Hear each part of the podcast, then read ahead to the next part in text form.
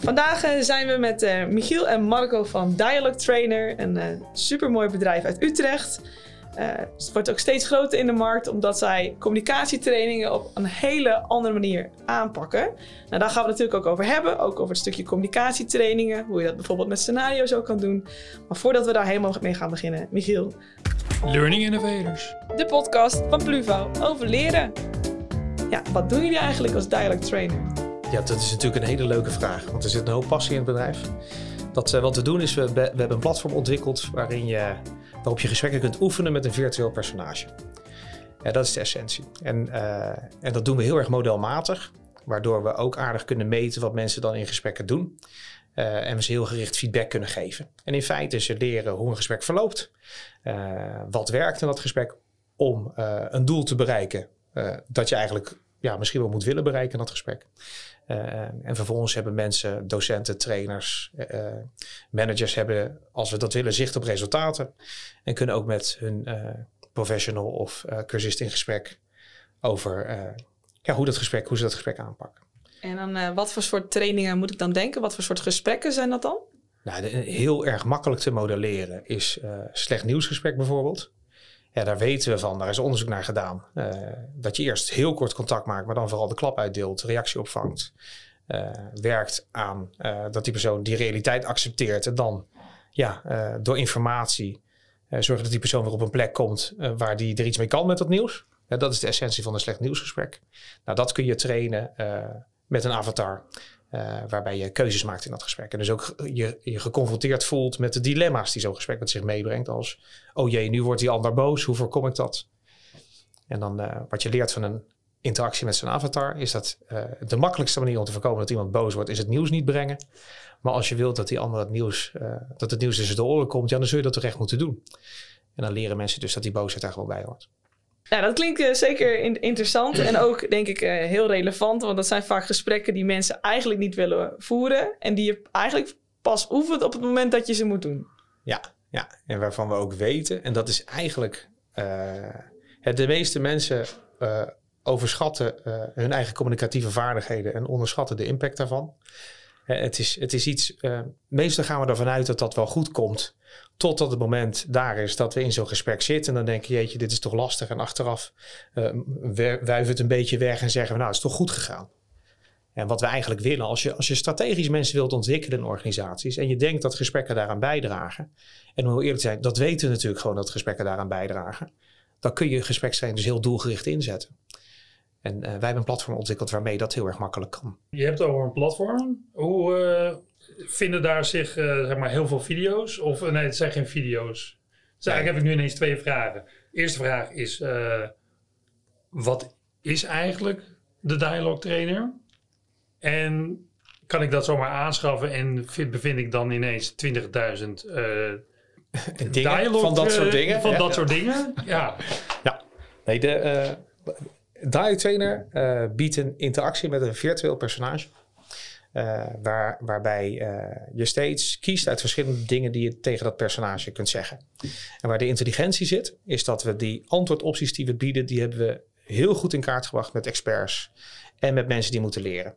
Dus, uh, en dit hebben we gedaan voor nou, inmiddels ongeveer 55 in organisaties veel voorkomende gespreksmodellen. Dus, dus alles een, soort, van, een soort telefoonscript, alleen dan ja, veel intelligenter ja. eigenlijk. Een telefoonscript waarbij je meeneemt wat er bij die ander gebeurt. Dat is echt wel een essentie. Uh, dit hebben we gedaan voor ongeveer 55 gespreksmodellen in verschillende sectoren. Dus in de zorg ontwikkelen we motivational interview, motiverende gespreksvoering, samen beslissen en nog een aantal andere gesprekken. Uh, voor organisaties doen we alles op het gebied van samenwerken, uh, leiderschap, maar ook klantenservice. Dus omgaan met klachten en dat soort onderwerpen. Uh, dan hebben we voor de Rijksoverheid ontwikkelen we tal van simulaties voor social work. Hoe ga je om met gedetineerden? Uh, hoe ga je om met je medemilitair als er een grensoverschrijding uh, ergens aan de orde is? tal van gespreksmodellen waarbij we een model hebben gebouwd bestaand uit een gevalideerde beste aanpak voor dat gesprek in die context. En antwoordopties die aansluiten bij wat mensen denken dat goed is om te doen. Maar in feite leidt tot hele andere resultaten. Dus per sector hebben jullie eigenlijk een soort shortlist van, nou, er zijn in ieder geval deze zes Ja, dat zijn er belangrijk. meestal tientallen per sector. Dus eh, we gaan ervan uit uiteindelijk dat er ongeveer 75 fundamenteel verschillende gespreksmodellen zijn voor professionals. Dus dat is alles van consultative selling tot eh, ja, hele meer eenvoudige product sales, tot inderdaad klachtafhandeling, eh, complexe klachtafhandeling, waarbij tijdens het gesprek je ook nog slecht nieuws moet brengen. Hè, dan ga je iets meer diversificeren. Maar je komt op ongeveer 75 gespreksmodellen, waar we er ongeveer 55 van inmiddels En is gewoon kant-en-klaar op te halen Ja. bij jullie. Dan bieden we twee soorten aanbod. Wat we vaak doen, eh, met name in het onderwijs, is dat we eh, standaard pakketten hebben. Bijvoorbeeld klantenservice of eh, co- commercieel klantcontact. Daar zitten vijf gesprekken in waar je je makkelijk in kunt verplaatsen. Maar wat we ook wel doen met grote organisaties is die simulatie specifiek maken. Dus dan zeggen we, hoe werkt het nou bij organisatie X? Eh, daar, daar een klachtafhandeling. Dat is altijd een specifieke klacht, want het gaat bijvoorbeeld over de reisbranche. Dan passen we dat inhoudelijk aan, zodat professionals gelijk herkennen, dit gaat over ons. Eh, maar de core is hetzelfde. Is dat dan gedoe? Moet, is dat een heel traject? Zo van, nou oké, eh, jij wil dus een, eh, een gepersonaliseerde training. Nou, we gaan er even zitten, we gaan een Ja. maand bezig. eh, of, eh, Ik zou graag zeggen dat het helemaal geen gedoe is. Dat is niet waar. Maar het is wel, het is eigenlijk heel erg te overzien gedoe.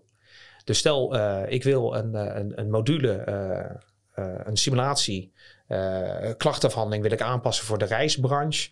Nou, dan zijn we een uur of drie bezig om dat te doen. En dat is natuurlijk eigenlijk heel erg beperkt. En als je ziet dat het originele scenario eh, wellicht 60 uur gekost heeft om te bouwen, dan kunnen we dat in drie uur aanpassen. En die kosten zijn zo ontzettend te overzien dat je eh, redelijk makkelijk materiaal specifiek kunt maken. en dat komt omdat jullie die avatars gebruiken. Dat jullie niet... Ja, dat we een edi- editor hebben gebouwd waar in feite... Hè, het betekent wel, we spreken ze vaak met een acteur in. Omdat dat toch, eh, dat, dat is echt veel beter nog dan de computerstem. Maar doordat we avatars gebruiken, wat een prima vorm is om mee te oefenen, die wordt heel makkelijk geaccepteerd, omdat het gewoon, hè, het heeft emotionele expressies. En mensen vinden een tekenfilm ook prima. Wel avatars met herkenbare eh, eh, zes- 60 emoties. Eh, maar daardoor kunnen we dat heel snel aanpassen. Dan spreek ik tot nieuw in en dan is het eh, En die avatars zetten jullie in een setting die toepasselijk is. Ziekenhuis, ziekenhuis. Ziekenhuis, ziekenhuis. Ja, Ja. ja. Ja, Eventueel een filmpje vooraf, dat kan allemaal. Ja. Ja, want als je het dan vergelijkt met eh, andere communicatietrainingen. Nou, dat klinkt dan als een communicatietraining. Dan vaak eh, komt er dan een trainer langs of je gaat naar, naar een locatie toe. Eh, waarom zou je dan specifiek hiervoor kiezen in plaats van zo'n traditionele training? Eh, het probleem bij traditione- traditionele trainingen is altijd... ehm, eh, je haalt de groepen bij elkaar bijvoorbeeld voor een, voor een middag. Daar zet je een trainingsacteur voor. Iedereen die daar aanwezig is... ehm, heeft een hekel aan rollenspellen. Hoopt in ieder geval dat ze niet gekozen worden. Eh, het is wel heel vermakelijk om naar je collega te kijken... die daar eh, staat te overleven met een trainingsacteur... Het grote verschil is wat wij bieden, is dat wij ehm, binnen een simulatie eh, ben je eigenlijk in de safe space aan het oefenen. Niemand kijkt op je vingers. Je mag fouten maken. Eh, direct aan het eind van een simulatie krijg je scores en feedback. Daar leer je direct van. Het is eigenlijk een soort microlearning. Je kunt de simulatie direct overnieuw spelen om te kijken of je resultaten verbeteren. En eh, juist omdat je de simulaties meerdere keren kunt spelen, weet je gewoon dat het veel beter beklijft dan een middagje bij een trainingsacteur. En het is ook leuk om te spelen. En je kunt het spelen op je telefoon, op je laptop, eh, op je computer op het werk. Dus eh, daar zitten voor mij de grote verschillen. Ja, wat ik ook wel heel erg interessant vind, is dat eh, die discussie hebben we ook wel eens in de podcast. Dat mensen zeggen, je hebt bepaalde soft skills, want het zijn toch echt wel soft skills volgens mij. Die kun je eigenlijk helemaal niet online leren. En hierbij zeg bij wat, wat jullie doen, zeg je eigenlijk, ja, dat kan juist heel goed. Precies, wij zeggen ja hoor, dat kan heel goed. Ja. Is het wel zo hoor. Ik, eh, ik heb het werk van trainingsacteren heb ik ook eh, jaren gedaan. Dat heeft echt, dat heeft zonder meer zijn waarde. En een van de mooiste dingen die we ook van communicatietrainers die werken met dialogue trainen, want dat gebeurt ook, wat we terug horen, is dat ze cursisten anders binnenkrijgen. Want die cursist heeft een veel beter beeld van de complexiteit van een gesprek en van wat hij wil leren. Dus we hebben het inderdaad over soft skills. Wat je met simulaties kunt doen, is een paar hele duidelijke dingen die heel veel waarde toevoegen.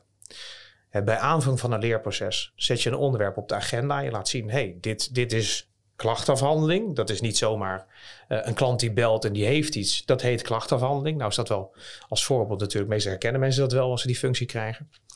Dan vervolgens laat je zien dat het gesprek lastig is en waar die complexiteit dan zit. Dan laat je zien dat je invloed hebt op dat gesprek.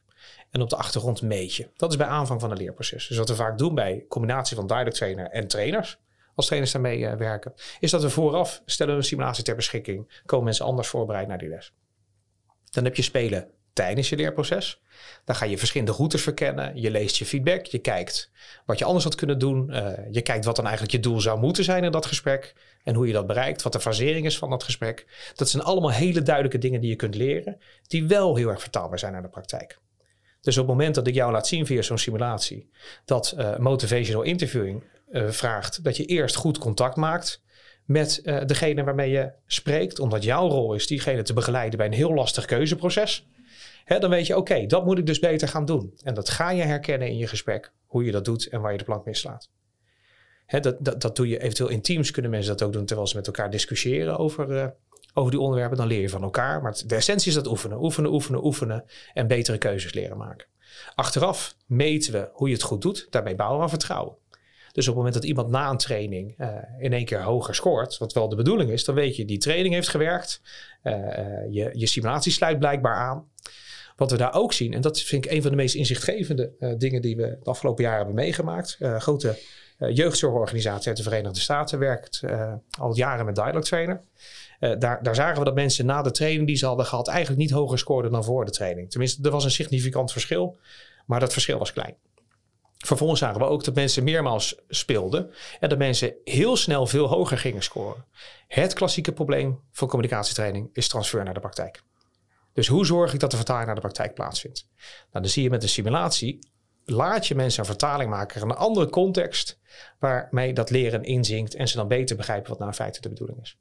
Nou, dat hebben we en dan hebben we ook nog follow-up. Dus na een paar maanden laten we ze nog een keer een simulatie spelen en dan kijken we, is ze nou inderdaad blijven hangen? Ja, als ik dan een beetje advocaat van de duivel speel, is het dan niet dat hoe vaker je zo'n simulatie speelt, hoe beter je wordt in simulaties spelen? dat uh, hoe vaker je één simulatie speelt, hoe beter je wordt in die simulatie. Jouw vraag gaat over externe validiteit. Dat is een hele goede vraag. Dus leren mensen nou beter een simulatie spelen, of worden ze beter in het gesprek? Nou, wat we al weten is, die simulaties zijn veel te complex om al, al je keuzes te onthouden. Dat lukt niet. Dus je kunt niet leren steeds de juiste keuze te maken. Dat was hem, dat was hem, dat was hem. Daarvoor, daarvoor zijn er te veel keuzes, te veel mogelijkheden, te veel verschillende reacties. Dan is vervolgens de vraag, wat leert iemand nou in die simulatie beter te spelen? Zolang dat is dingen als, oh ja, in het begin moet ik vooral contact maken, want dat zijn de juiste dingen die ik moet doen, dan vinden wij het al prima. Laat, ze, die uh, les nou maar meenemen naar de praktijk, want die onthouden ze. Ja, oké. Hoe kan ik, kan ik makkelijk in die uh, simulatie zien of ik het goed doe? Ja. Hoe zie ik dat dan? Nou, wat, hoe merk ik dat dan? Nou, wat, wat je in de praktijk merkt, dus bij, of het nou bij een trainingsacteur is of in de praktijk in je gesprekken, krijg je natuurlijk altijd een reactie op wat je zegt. En die reactie, reactie is in lijn met wat je verwacht dat er gebeurt, of er gebeurt iets anders. En als er iets anders gebeurt, dan denk je, verdorie, die ander reageert raar. En meestal heb je dan de neiging te denken, dat ligt aan die ander. Hè? Dat is hoe een gesprek vaak werkt. Die, uh, wat je in die simulaties ziet, is je krijgt ook die reacties, die roepen vergelijkbare emoties op. Dat hebben we al lang in kaart. Dus we weten al, dat roept echt wel frustratie op en schrik en, uh, en, en ergernis bijvoorbeeld, vind ik een hele mooie. Mensen ergeren zich in no time aan een avatar, terwijl dat natuurlijk gewoon uh, uh, ja, hè? het is geen mens, maar dat werkt wel. Um, maar ja, wat je, je, je, hebt als doel, zeg maar, want je, ik heb er net even eentje gespeeld inderdaad. Ja. In het begin krijg je eigenlijk even, inderdaad een soort van doelstelling. Of je ja, gaat je krijgt, vaak krijg je een opdracht mee. Ja. En vervolgens gaat, ga je dus in een gesprek en geef je, stel je vragen. En inderdaad, als je denkt zo, ja, wat zit je nou weer een stomme antwoorden te geven? Dan ben ik dus eigenlijk niet goed bezig. Nou, dan, dan kan het zijn dat je niet goed bezig bent. Het kan ook zijn dat je gewoon te maken hebt met weerstand in eerste instantie. En dat je een route moet zoeken voorbij die weerstand. Hè, dat is het voordeel van een simulatie. In een echt gesprek weet je dat niet of je goed bezig bent of niet ter plekke. Tenzij je dat gespreksmodel kent. Dus stel, dit is een van de interessante dingen van uh, uh, een slecht nieuwsgesprek bijvoorbeeld. Dat echt een heel erg mooi voorbeeld is van een te modelleren gesprek. De meeste mensen denken dat als die ander boos wordt in dat gesprek, dat je het dan verkeerd doet. Omdat we ontzettend de neiging hebben op dat moment te interpreteren. En te denken, oh jee, ik heb spanning, die spanning moet weg. Maar als je begrijpt dat dat boos worden van die ander bij slecht nieuws een hele logische, waardevolle stap is in een verwerkingsproces, dan ga je anders in dat gesprek zitten. Dan denk je, hé, hey, die ander wordt nog niet boos, ik ben er nog niet. Dus een van de uh, belangrijke dingen die mensen leren van die simulaties, is dat ze veel beter weten wat ze in zo'n gesprek moeten en kunnen verwachten. En dan is een simulatie een context waarin je ze dat meermaals kunt laten oefenen en ze achteraf ook scores en feedback kunt geven. Scores om ze te laten zien hoe presteer je nou in dingen, op dingen die er in feite toe doen. En die kwalitatieve feedback per keuze van wat moet je nou doen om een hogere score te behalen en een beter resultaat te bereiken. Dus krijg ik aan het einde van het gesprek, krijg ik eigenlijk een soort van, krijg ik dan te zien Ja. Een scorelijstje van nou, hier, denk hier eh, volgende keer aan, denk hier volgende keer aan. En Ja. volgende keer, als je het zo aanpakt, zou het zomaar beter kunnen gaan. Ja, dus wat je krijgt, het is een, een, een terugkoppeling met scores bovenaan. Hoe heb je het gedaan? Op, eh, door de opleider gedefinieerde scoreschalen. En dan daaronder per keuze, wat is hier nou goed aan of wat is hier minder goed aan. Met een herkenbaar kleurtje erbij, zodat je weet, al die groene die kun je eventueel overslaan, dat gaat wel goed. Hè, die oranje, daar moet je een beetje op gaan letten. Die rode, die moet je echt nadrukkelijk lezen. En waar ik dan echt wel heel erg benieuwd naar ben, is hè, je het, het hebt over modellen. Ehm, zijn dat modellen die jullie zelf ontwikkeld hebben? Komen die uit de wetenschap? Komt dat uit onderzoek? Ja. Hoe kom je daarbij? Nou, dat komt, we, we komen voort uit een universiteit. Dat vinden we ook, ook belangrijk, want dit soort materiaal krijg je alleen maar goed als je dat eh, baseert op goed onderzoek. Dat betekent niet altijd dat je het baseert op eh, een huidige academische school met iemand die zegt hoe zo'n gesprek eh, gevoerd moet worden. Dat onderzoek, dat doen we altijd op basis van een bestaand model, waarbij we ook in gesprek gaan met een expert die er goed in is. Uiteindelijk is, geloven wij erin, dat de beste kennis voor je een gesprek voert, hou je op bij een effectieve professional. Niet bij iemand die erover nagedacht heeft hoe je het moet doen. En kom je er dan wel eens achter dat de modellen die we in de wetenschap gebruiken heel afwijken van de realiteit? Nou, dat, wat, je, wat we vooral heel sterk merken is dat heel veel modellen in de wetenschap in feite nog ontbreken. Oké. Dus motivational interviewing heb je een prima model. Eh, slecht nieuwsgesprek heb je een prima model. Consultative selling is een stuk minder goed uitgewerkt. Dus wat wij zien als we ons inlezen en we gaan vervolgens interviews doen, dat we heel veel nieuwe detailinformatie ophalen van hoe, hoe maak je nou contact in eerste instantie tijdens een consultative salesgesprek. Hoeveel vertel je over jezelf? Hoeveel laat je de ander over zich persoonlijk vertellen? Of houdt een beetje op de vlakte? Dat soort dingen, daar komen wij achter. Het, het is mijn ervaring eh, dat het precies andersom is. Dat de realiteit heel vaak ehm, eh, eh, de wetenschap met voeten treedt. Ehm, mijn achtergrond is bijvoorbeeld in, in klantenserviceland. Er werken zo'n 130.000 mensen momenteel in Nederland in klantenservice. Hoe worden klantenservice medewerkers opgeleid? Met trucjes. We weten in ieder geval, als, als je als klantenbedrijf benadert, dat je eigenlijk een klacht hebt of een probleem waarvoor je hulp eh, vraagt. Eh klantenservice medewerkers worden opgeleid met trucjes. Bijvoorbeeld eh, noem de naam van de klant drie keer in het gesprek. Stel open vragen. Gebruik LSD. Eh, luisteren, samenvatten, doorvragen. Neem Anna mee. Laat oma thuis. Allemaal trucjes en ezelsbruggetjes. Zonder te leren essentieel gesprek te voeren. Wat je wilt, en dat doen we met duidelijk trainen, is ehm, mensen leren wat het doel van een gesprek is. Wat hun rol is en wat de rol van die ander, de klant in deze is. En daar gewoon ehm, doelgericht een gesprek voeren, zodat je eigenlijk eh, de klant zoveel mogelijk eh, ter wille bent, eh, ondersteunt, zo mogelijk het probleem oplost. Hoeft niet, hè? Sommige problemen kunnen niet opgelost worden. Of de verwachtingen van de klant zijn gewoon veel te hoog. Wat je wilt is dat die mensen leren professionele gesprekken te voeren. Dan gaat de klanttevredenheid omhoog, de klantwaarden gaan omhoog. De gesprekken worden automatisch korter. Nu wordt er gestuurd hè, om, om hele korte gesprekken te voeren. Daar worden mensen op, op getraind of gedrild. Maar wat je wilt is dat ze professionele gesprekken eh, voeren. Dat jij je als klant gehoord voelt. En als er iets niet gebeurt in klantenserviceland, is dat mensen zich gehoord voelen. En dat trainen we met duidelijk trainen. Door bijvoorbeeld eh, contact te maken. Michiel net zei. Eh, co- contact maken, ehm, eh, onderzoeken wat nou precies de hulpvraag van de klant is. Ook uit contactcenterland de vraag achter de vraag herleiden. Maar dat, dat doen ze vaak door LSD te gebruiken, maar niet door een echt gesprek te voeren. Dus jij denkt eigenlijk dat ze op dit moment heel veel trucjes toepassen. Maar da- daardoor, omdat ze eigenlijk te veel bezig zijn met die trucjes, ze niet bezig zijn met echt te luisteren met wat er aan de hand is. Nee, precies. In heel veel contactcenters worden nog steeds scripts gebruikt. En wat ik direct afleer, heb afgeleerd bij heel veel mensen is gooi die scripts in de prullenbak. Het gaat om authenticiteit. Als je maar dus doorhebt wat het doel van het gesprek is, wat jouw rol is en de rol van de ander. En dat je dus twee werelden bij elkaar moet brengen, namelijk de klantverwachtingen en wat jij als organisatie kunt bieden. Ik weet ook niet wat, wat de ervaring is van jullie en van, van de meeste mensen ook die deze podcast luisteren. Maar als ik tel de gesprekken die ik zelf heb gehad met uh, bedrijven waar ik klant was en hoe goed dat is gegaan, dan denk ik dat één op de tien op een manier verloopt waarvan ik denk van hé, dit was een goed gesprek. Ja, dat, maakt, dat is best eh, weinig. Ja, maar wat maakt dan voor jou een goed gesprek? Nou, een goed gesprek is een gesprek waarbij ik het gevoel heb dat die organisatie het belangrijk vindt om mij te helpen. Dus mijn vraag te beantwoorden op een manier die voor mij eh, satisfactory is. Eh, hè, waarbij ik denk, nu kan ik, het, nu kan ik het plaatsen.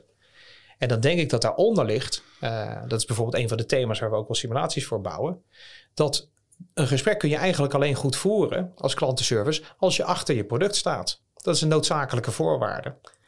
Hè, dus, dus klantenservice, uh, waar het ook wel eens gemanaged wordt als een kostenpost in de organisatie, is het eigenlijk een heel belangrijk gezicht. Want daar, daar krijg je één je informatie binnen over waar het misschien niet aansluit, je dienstverlening. En het is een contact met een klant die je dreigt kwijt te raken.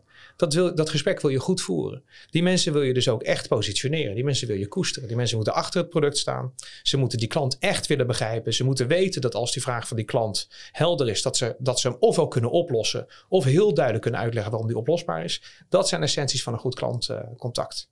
maar dat is bijna niet haalbaar natuurlijk. Stel als je, hè, tenminste, het is zolang je organisatie bent, zoals Pluvel bij wijze spreken, dan heb je in-house klantenservice.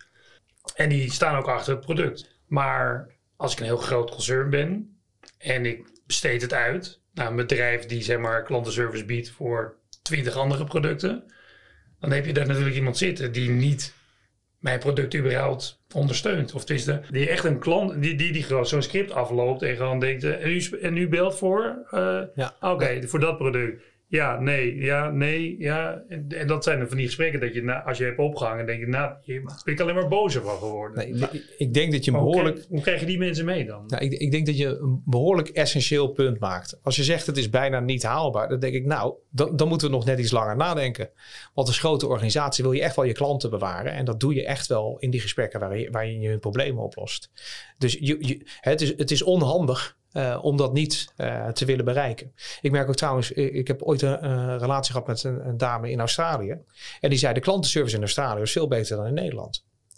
In Nederland hebben we toch een beetje de neiging, nou wij doen dat wel even. En eh, nou ja, goed, ja, u heeft een vraag. Nou ja, goed, is het antwoord niet goed? Nou ja, ik heb mijn best gedaan. Dat is niet de mentaliteit die je wil bij je klantenservice. Dus ook als jij voor een energiebedrijf in een extern bedrijf zit en je beantwoordt die vragen, dan moet je weten wat er deugt aan die propositie van die organisatie. Want je moet kunnen zeggen, oh, dat wat u nu zegt, dat is wel even belangrijk voor mij om te weten. Dat moet ik doorgeven. Wat ik nu zeg met deze intonatie, dat komt binnen bij een klant. Als ik tegen die klant zeg, goh, ja, nee. Ja, dan snap ik, oké, ja. Hè, dat is geen gesprek. Nee. Nou, wij, wij, wij, wij, wij denken te weten dat die gesprekken wel eh, haalbaar zijn. En dat, dat bestaat uit, tuurlijk, mensen goed positioneren. Dat doe je niet alleen met training. Maar met training laat je ze wel zien dat, eh, dat situaties oplosbaar zijn en waar grenzen liggen. En wat dan goede antwoorden zijn als, als je weet dat er een grens ligt. In contact met die klant. Dat kun je ook trainen met Dus ik was organisatie niet per definitie weer mijn hele klantenservice terug te halen. Eigenlijk moet Nee, die, die nee. partij Ja. waar die klantenservice biedt voor meerdere bedrijven, als die gewoon een goede training nemen, Ja. kan je inderdaad, kom je er ook. Want inderdaad, wat je zegt, degene die mij gaat helpen, moet ook gewoon mij helpen.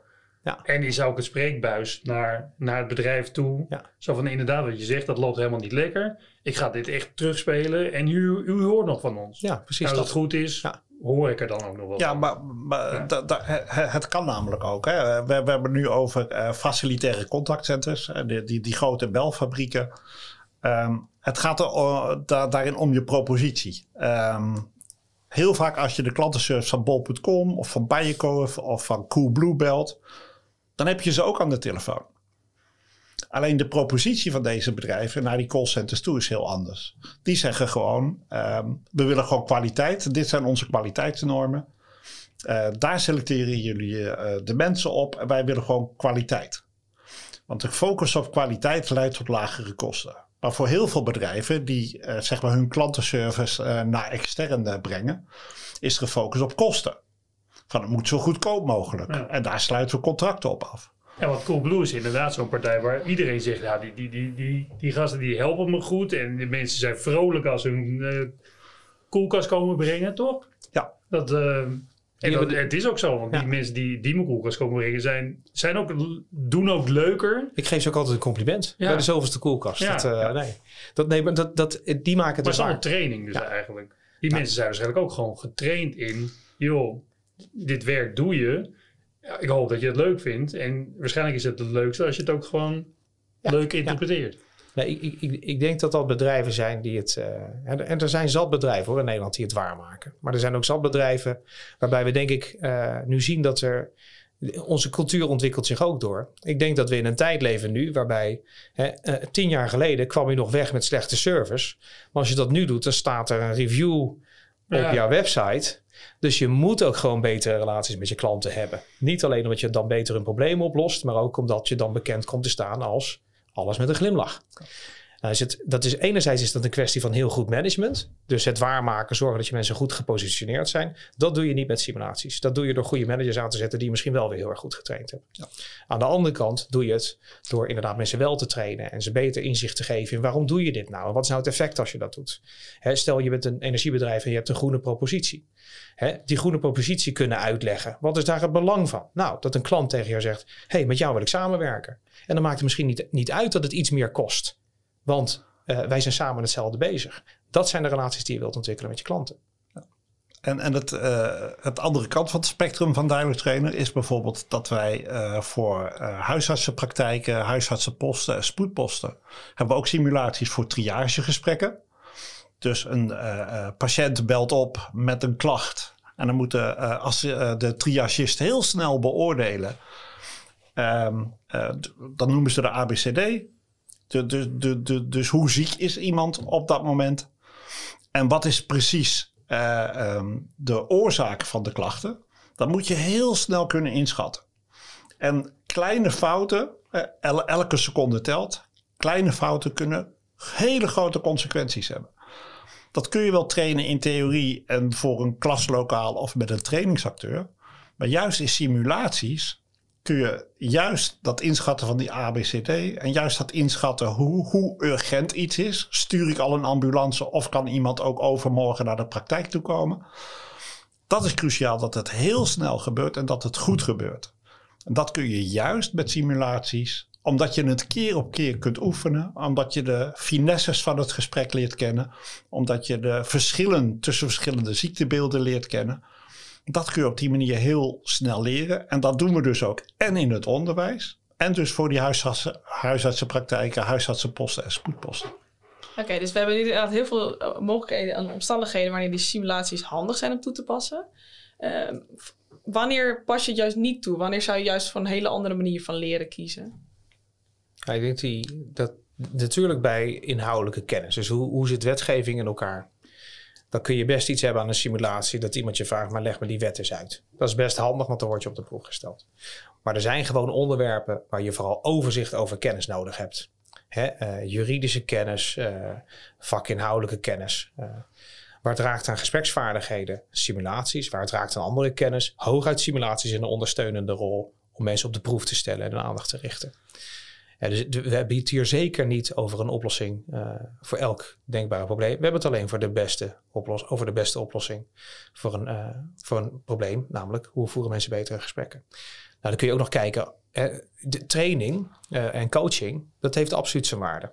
Een hele grote waarde. Op het moment dat je, je een individuele professional met een individueel leerdoel, dat net weer anders is dan dat wat anderen te leren hebben. Als je die wilt begeleiden, dan moet je niet met technologie doen. Dan kan technologie wel een ondersteunen. Maar daar wil je juist mensen naast zetten die voorbeeldgedrag kunnen vertonen, eh, die doelgericht hele persoonlijke feedback kunnen geven. Dat doe je niet met technologie. Dat ga je ook niet zo snel met technologie doen. Hè, dus, dus ik denk, er zijn zat onderwerpen eh, die je op andere manieren moet behandelen. En er zijn ook eh, situaties, vooral met individuele leerdoelen, waar je dat niet met simulaties doet. Kijk, waar- voor mij altijd een grens lag. Ik, ik dacht altijd, en dit is tot twee jaar geleden, dat eh, simulaties over agressie bijvoorbeeld ook geen zin hebben. Omdat een fysieke, bedreig, een fysieke bedreiging is een noodzakelijk onderdeel van omgaan met agressie. Maar we weten nu gewoon uit onderzoek dat, dat je ongeveer 80% van de spanning bereikt met een simulatie met een avatar. Hè, dat is heel erg veel. En hoe je dat doet is, dat is een onderwerp waar ik zelf wat studie naar heb gedaan, emoties. Uh, dat doe je door dingen op het spel te zetten. Zou je dan nog niet in, uh, ik zit er eens door te denken, maar dit, gaat dit uiteindelijk in VR? En zou je dan in VR wel meer spanning voelen als er iemand bij wijze van spreken in je gezicht staat te schreeuwen? Ja, dat is een heel goed punt. Die, dit doen we al in VR trouwens. Dus uh, we hebben ook uh, onder andere een virtuele leerapotheek gebouwd waar je in VR gesprekken voert. Dialog Trainer is zo gebouwd dat we dat goed kunnen integreren in, uh, in diverse VR-platforms. VR uh, is heel waardevol als er, als een gesprek echt een duidelijke fysieke context heeft. En bij agressie, ja, dan zou ik, uh, dan als je dat met VR kunt doen, ja, dat moet je, moet je, moet je zeker gaan doen. Ja, maar uiteindelijk in het echt is dat natuurlijk nog het be beter. Nou, uiteindelijk is alles is natuurlijk een, een stap richting beter. het echt. En zelfs in het echt zijn sommige situaties bedreigender dan andere. Ja. Afhankelijk van al je omgevingsfactoren uh, natuurlijk. Maar, maar die uh, VR zien we de waarde van in lastige, uh, complexe fysieke context. Uh, dus waar andere mensen aanwezig zijn bijvoorbeeld. Of inderdaad fysieke dreiging. Nou, die, die dreiging verhoog je door VR te gebruiken. Alleen om het gespreksmodel uh, goed te leren kennen, uh, vereist vooral dat je heel veel focus te staan. Ja. Nou, maar dat kan, wel, dat kan nog steeds veel waarde toevoegen, omdat het een alternatieve realiteit is. Maar de, de essentie is uh, van goed trainen is een goed gespreksmodel. Dat, hebben wij, dat, hebben wij, dat tonen wij denk ik voortdurend aan. Dus daar, daar ligt onze toegevoegde waarde ook in zo'n context van, van VR-partijen die vooral zich op die omgeving richten. Ja, en, en, natuurlijk als toegevoegde waarde, hè, wat je geeft aan, hè, van is het niet in het echt beter? Wat je met simulaties kunt, is uh, leerontwikkelingen meetbaar maken. En dat kun je nooit in het echt, kun je eigenlijk nooit echt met trainers. En dat je dus die simulaties keer op keer precies dezelfde situatie kunt blijven oefenen. En jezelf daarin bekwamen. In het echt ben je weer afhankelijk van trainers. En trainers kunnen nooit achteraf zeggen, um, wetenschappelijk onderbouwd, van nou, uh, dit, dit zijn je scores, hier moet je aan werken.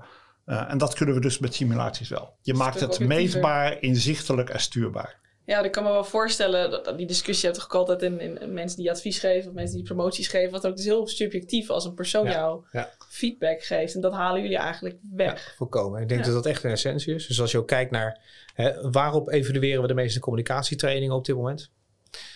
Op, op de ervaring van deelnemers. Ja, dus, was de lunch lekker? Ja, was de lunch lekker. En ik heb zelf ook, ook toen ik als trainer werkte, menige evaluatie nog even opgehoogd op, op, aan het eind extra aardig te zijn, halverwege een keer extra kritisch. Oh ja. He, maar of ik, dan, of ik dan effectiever aan het trainen ben geweest, dat zou kunnen. He, dat weten we niet zeker. Wat je met, met uh, een meetinstrument uh, kunt vaststellen, is wat is in ieder geval de impact geweest van dat leerproces. Heeft die ander geleerd? Dus zien we, zien we hogere scores? Wat voor ontwikkeling zien we bij die persoon? Dat hebben we gewoon meetbaar. Uh, en dan zit je al op twee stappen van het Kirkpatrick evaluatiemodel. Ik weet niet of dat model bij veel mensen bekend is, maar Kirkpatrick. Eerst kijk je uh, deelnemerservaring. Uh, zijn mensen immersed? Vinden ze het leuk? Hartstikke belangrijk, want dan zijn ze geëngageerd in dat proces. Dat is vaak een van de stappen. Die, dit dit, dit ja. doen ze meestal na een training, maar ze vergeten daarnaast heel ja, veel andere Dit is de eerste stap van evaluatie. Ja. De tweede stap is leren mensen. Kun je tijdens een training vaak nog wel iets over zeggen, uh, maar, maar wordt al lastiger. Hè? Zie je ander gedrag in een rollenspel? Hebben ze dan geleerd of voelen ze zich comfortabeler in dat rollenspel op een gegeven moment? Hè? We weten het niet. Wij kunnen het meetbaar maken. Dan is de derde stap de vertaling naar de praktijk. Dus zien we mensen in de praktijk ook ander gedrag vertonen. Wat we in ieder geval hebben nu is een instrument waarin we kunnen, kunnen laten zien dat mensen in een andere omgeving uh, nieuw uh, gedrag vertonen. In lijn met wat in die training centraal heeft gestaan. Dat maakt het wat aannemelijker dat ze het ook vertalen naar de praktijk. En dan kunnen we met een follow-up kunnen nog kijken, blijven ze dat nou doen? Nou, de laatste stap, en die vinden wij super interessant, is zien we dan ook impact van het leerproces in de praktijk. Omdat wij gesprekken modelleren, uh, kunnen we nu zeggen, waar moet dat gesprek in die organisatie eigenlijk precies aan bijdragen? Is dat uh, meer zicht op wat er bij klanten speelt? Is dat meer conversie bij klanten, dus dat we meer verkopen? Is dat dat die klanten positiever over ons rapporteren? De gespreksmodellen hebben doelen die te relateren zijn aan eindtermen voor organisaties. Ja, dus je kijkt altijd eigenlijk ook nog hoe je het kunt kwantificeren, de impact. Zonder meer, ja, okay. dat is de essentie. Dus als je een gespreksmodel maakt, weet je al bij het maken van een gespreksmodel, waar moet dit in de organisatie precies aan bijdragen? Wat moet dit doen? En vervolgens zien we ook nog, omdat we elk gesprek, een gespreksmodel bestaat altijd uit fases, kunnen we altijd op basis van die fases ook nog meer zeggen over de cultuur van die organisatie in die context. Als het engageren van klanten in een gesprek heel belangrijk is, dat zegt iets over wat je als propositie neerzet. Bij de blokker is dat ook, ook belangrijk, maar het is kort, klantcontact. Hoef je niet diep in gesprek over de achterliggende vraag. Dan zeggen we, goh, goed dat u er bent, ik ga u helpen. Maar als jij een, eh, een propositie biedt, zoals eh, groene energie in deze tijd, in een context van het prijs die de pan uitreizen, besteed dan maar even wat meer tijd aan het engageren van je klanten. En zijn er ook bepaalde simulaties die je niet kunt kwantificeren? Bijvoorbeeld een slecht nieuwsgesprek. eh, hoe zou je bijvoorbeeld daar de impact van kunnen meten? In de praktijk of in... ja, in de eh, praktijk. Dus ja. je hebt de simulatie gedaan en we denken nu we zijn beter in slecht nieuwsgesprekken. Hoe weten we nou echt dat mensen beter zijn in slecht nieuwsgesprekken? Ja, nou dat, dat, is, dat is meetbaar. Dat. En dan pak ik, een, pak even een voorbeeld dat wat makkelijker is hoor. En ook niet, niet heel makkelijk. Maar we hebben natuurlijk ook slecht nieuwsgesprekken over aan iemand aangeven dat hij terminaal ziek is. Dat is een behoorlijk heftig onderwerp. Eh, maar goed, laten we die wel pakken. Wat doe je dan in zo'n gesprek? Je probeert bij die ander tussen de oren te krijgen dat die situatie aan de hand is. En die persoon goed te positioneren om daar in ieder geval iets mee te doen. Waar je aan kunt meten of je effectief bent, is de vraag die de klant stelt in je volgende gesprek. Je, eh, of er een volgend gesprek plaatsvindt, of die klant op dat moment de situatie begrepen heeft, dat is uiterst meetbaar. Je kunt eh, meten als er anderen bij dat gesprek, eh, volgende gesprek aanwezig zijn. Kun je zien, zijn die anderen nou op de hoogte van wat er daar is verteld? Dus heeft die persoon mijn uitleg kunnen horen? Dat is allemaal hartstikke meetbaar. En het bepaalt wat je in dat gesprek moet doen.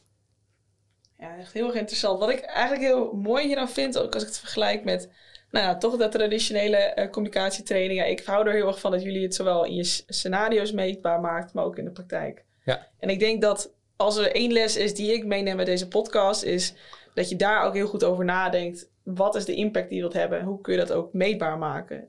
Of het nou een e-learning is, hè? want in principe mensen die dit luisteren, die doen heel veel soorten leerinterventies, maar dat je ook heel goed nadenkt van, goh, hoe meten we nou echt de impact en dat je daarbij stilstaat. Ja, maar als je dit...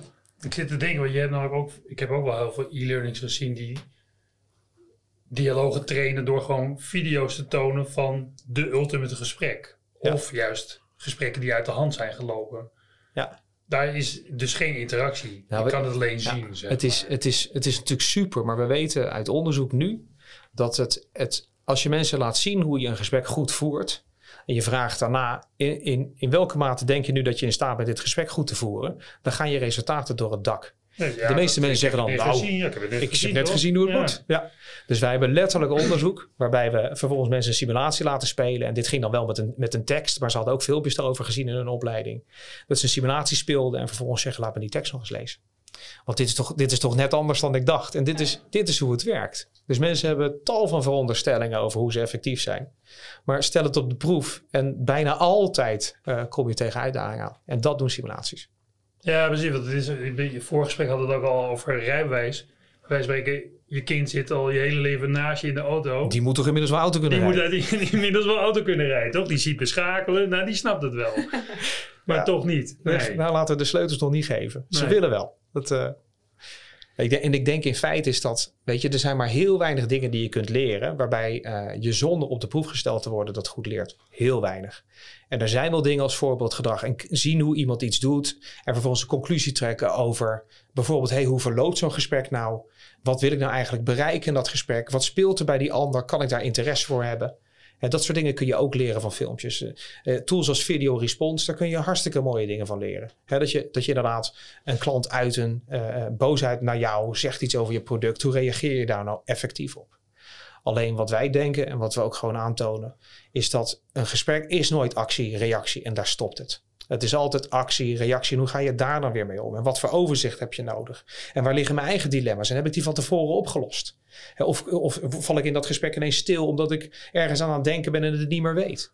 Dat soort dingen wil je van tevoren liefst bij complexe gesprekken. Ja, en eh, wat je ook ziet, om antwoord te geven op jouw eh, vraag. ehm, mijn ervaring, en ik heb heel veel bedrijven gesproken, eh, is dat je niks leert van best practice cases.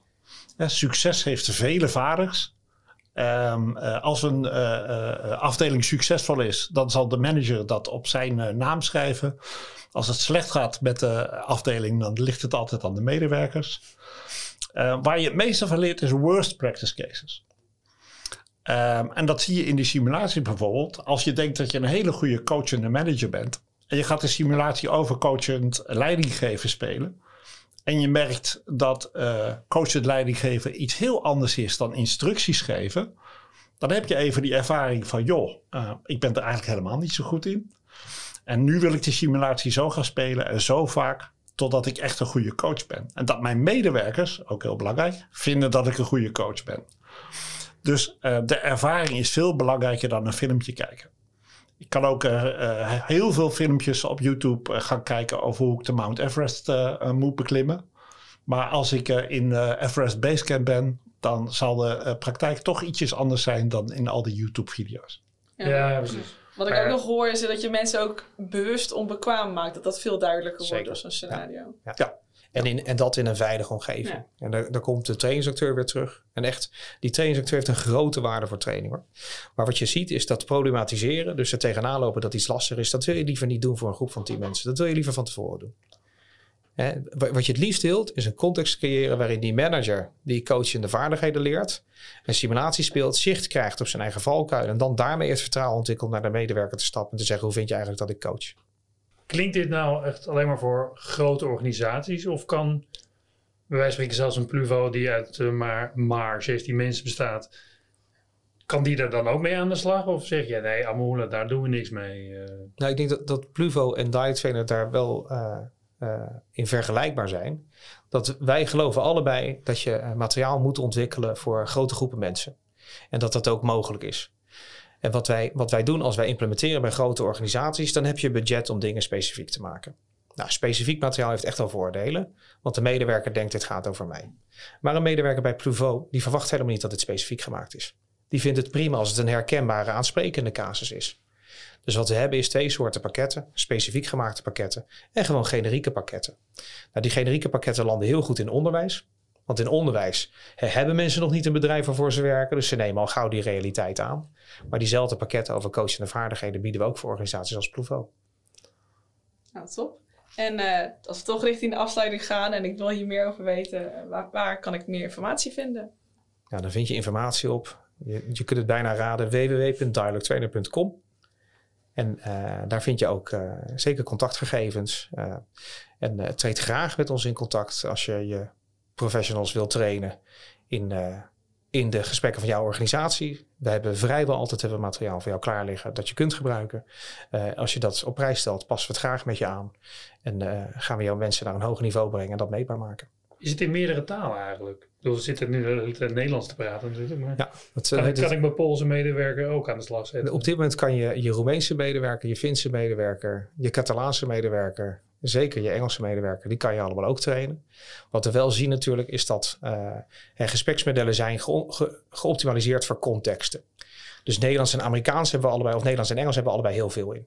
Het Duits hebben we een beetje. Uh, hè, in, in, in specifieke contexten, zoals social work, reclasseringswerk, ontwikkelen simulaties met Finland, Catalonië, Roemenië, Estland. En dat zijn allemaal redelijk vergelijkbare gesprekmodellen die eruit komen. Maar je wilt wel altijd, als je iets vertaalt, uh, en dat kunnen we grotendeels geautomatiseerd, wil je wel een validatieslag eroverheen doen. Dus ja, je kan niet zomaar Google Translate inkwakken en dan weer terugkrijgen en dan denken, nou, dit, dit, dit zou wel werken. Ja, dat, dat kan wel, maar dan, dan, dan krijg je toch wat verwarring over wat nou de best practice route is en hoe opties aansluiten op leer doen. Nee, je wilt er altijd nog iemand doorheen laten lopen. Ja, zeker weten. Daar hebben we veel ervaring mee, maar dat, uh, dat moet altijd. Dus er moet altijd een native speaker maar zijn. Maar het is wel beter, het, is het lijkt mij, het klinkt in ieder geval makkelijker dan, uh, dan acteurs na synchroniseren. Ja, zeker. Toch? Nee, dit Ja. is natuurlijk veel schaalbaarder. Ja. Dus bij, bij ons is het, het vertalen van een simulatie. Hè, dat, dat, dat is in sommige gevallen is het in eh, nou, korte simulaties drie uur is het gedaan. Langere simulaties iets langer. ja, precies. En dan heb je nog wel wat je vaak wil. Dus ook even wat culturele context meepakken. Maar ook dat is weer een onderwerp waar we als organisatie uit een universiteit voortkomt. Hele mooie eh, inzichten hebben ontwikkeld. Over wat nou culturele verschillen zijn tussen Nederland en Roemenië. Die zijn er echt wel. Maar ze liggen niet altijd zoals je verwacht. En de gespreksfasering, die blijft intact. Hè, die gebruiken ook motivational interviewing bij het begeleiden van hun gedetineerden. Ja, Ja. misschien als je het over hiërarchie hebt bijvoorbeeld. Ja, Ja, precies. dus, Ja. dus een medewerker-manager is het in Nederland veel platter waarschijnlijk dan in een Duitse context. Ja, dat is het zeker. Ja. Ja. En dan is dus, stel eh, die, eh, die, die medewerker hè, voor, voor, voor een model als slecht nieuws, dat is zo'n intens emotioneel proces. Ja, die modellen komen heel erg overeen. Waarbij je inderdaad die medewerker ook andere dingen van de manager verwacht. Maar de, de, de stappen in het gesprek bij vrijwel elk gesprek zijn gewoon hetzelfde. Ja, eh, eh, al, als voorbeeld, en daar hebben we het weer over eh, detentiemedewerkers. Eh, we doen dat onder andere in Nederland en Zwitserland, maar bijvoorbeeld ook voor Indonesië in het Bahasi. Ehm, maar daar zul, eh, eh, met Indonesië zul je zien dat er grote culturele verschillen zijn. Niet in de modellen, maar wel in hoe je dingen zegt. Eh, Nederlanders staan er natuurlijk om bekend. eh, gewoon eh, behoorlijk bot te zijn en eh, Duidelijk is dat toch? Precies. En in, de, in Indonesië, als je er wel eens geweest bent, of je bent in een Indonesisch restaurant geweest, weet je gewoon dat, dat ze heel anders reageren.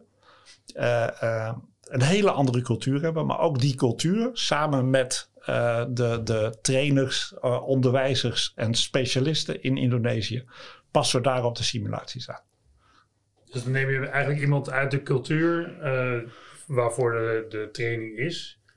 Daarmee kijk je ook eventjes of het toch een beetje klopt. Want je hebt natuurlijk wel de modellen en vervolgens vertaling. En dan is het, ja, maar ho, ho, dat zullen wij nooit zo zeggen. Wij zeggen Ja, dat weer zo. Dat zeg je eigenlijk Ja. niet zo bij ons. Ja. Meestal zit het op dat niveau. Ja. En dat doe je altijd met iemand die in de praktijk eh, daar ook effectief is. Dus dat, Ja. kan wel, dat kan wel met de vertalen. Maar als je echt met een andere cultuur zit, zoals in Indonesië, wil je gewoon in Indonesië die dat werkt, dat wil je naar dat materiaal laten kijken. En maar, maar er zitten ook nog wel een paar stappen in hoor. Me- meestal, Ja, kijk wat we vooral ook doen, we gaan er eigenlijk nooit vanuit dat de eerste versie van iets dat we bouwen, dat die perfect is. Dat is onzinnig. En omdat we software ontwikkelen, dat is natuurlijk ook jullie ervaring, heb je ook de mogelijkheid om dat steeds verder te optimaliseren. Dus als wij eh, simulaties bouwen en we passen ze aan, dan staan altijd in eerste instantie nog eh suggestie-opties open voor spelers. Die kunnen dus zeggen, nou ik zou iets heel anders zeggen dan dit. Of ik zou dit wel zeggen, maar ik zou dat anders verwoorden. En die reactie die krijgen we ook niet. Hè, dat laat je openstaan. Dat maakt en dat je eh, doelgroep ook eh, ziet dat het hun materiaal is. Maar het levert je ook een validatie van je, van je leeromgeving op. Dus we analyseren voortdurend die gespreksmodellen om te kijken of ze aansluiten. En na 30 spelers, dan heb je het echt wel op orde. En krijg je het ook wel terug van de organisatie die het gebruiken? Van hé, hey, joh, eh, wij zouden dit even, Ja. dit, dit. Ja. Ja, ja. Dat Is, en, dan- en dan altijd, eh, hè, soms zeg je dan, dit is een verbetering. Een van de grappigste gesprekken die ik wat dat betreft ooit heb gehad met een, eh, een alarmcentrale in Nederland.